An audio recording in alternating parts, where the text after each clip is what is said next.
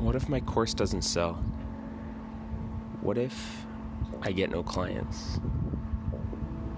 What if my whole business goes under? What if no one wants a website from me ever again? All of these are common anxieties that float across my brain, and all of them carry one consistent factor to them.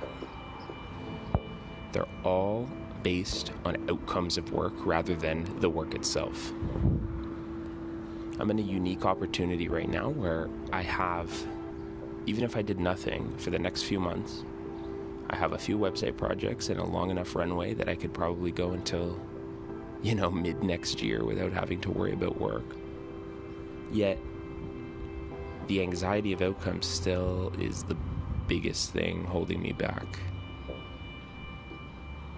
Anxieties about my business, anxieties about my course, uh, and it's always about are there enough sales, are there enough outcomes, positive outcomes that kind of like push me.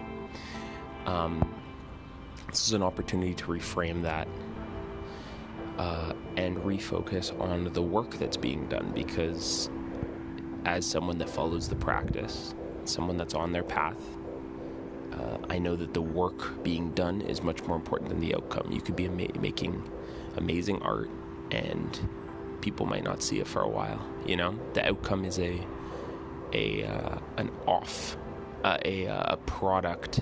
The outcome is a product of the work you do, not the expectation. You know, it's just something that happens, and you say that's great. Um, so, what does that mean for my business? Well, that means I'll keep building great websites and I'll keep doing sales work, reaching out to as many people as possible and saying, hey, here's the amazing work I can do.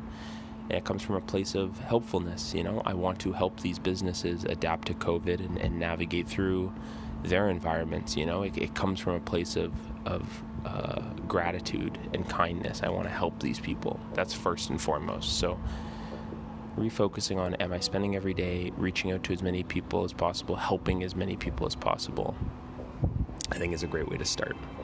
Uh, when it comes to my course, I shouldn't expect someone to want to pay me uh, for information, even though we have gotten sales and it has been good.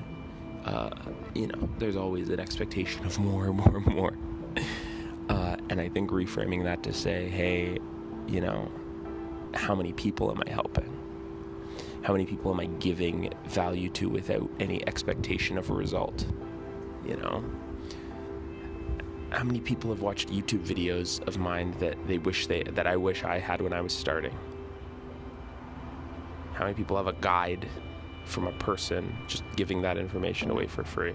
And if they want more, uh, if they want a charted solution, they can pay for it, and that's okay. But but the goal should be how many people have I helped? How many people have I given to without expectation of returns? Um, that energy flow, I think, is the important part. I'm right now. I've given nothing, and I'm asking for everything in return. It's a, it's kind of like a law of attraction, attraction, or you know, active reciprocation, where you give something before you ask. You know, so that's my goal. It's focusing on the generosity of the work I'm doing. How many people can I help with websites? How many people can I pass along my information to and offer a unique perspective uh, with Wisebox videos? That's that's the real goal.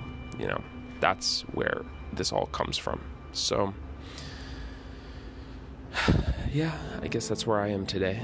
Uh, reducing those anxieties about outcome and focusing more on the practice, the steady, consistent effort of giving and helping as many people as possible, first and foremost.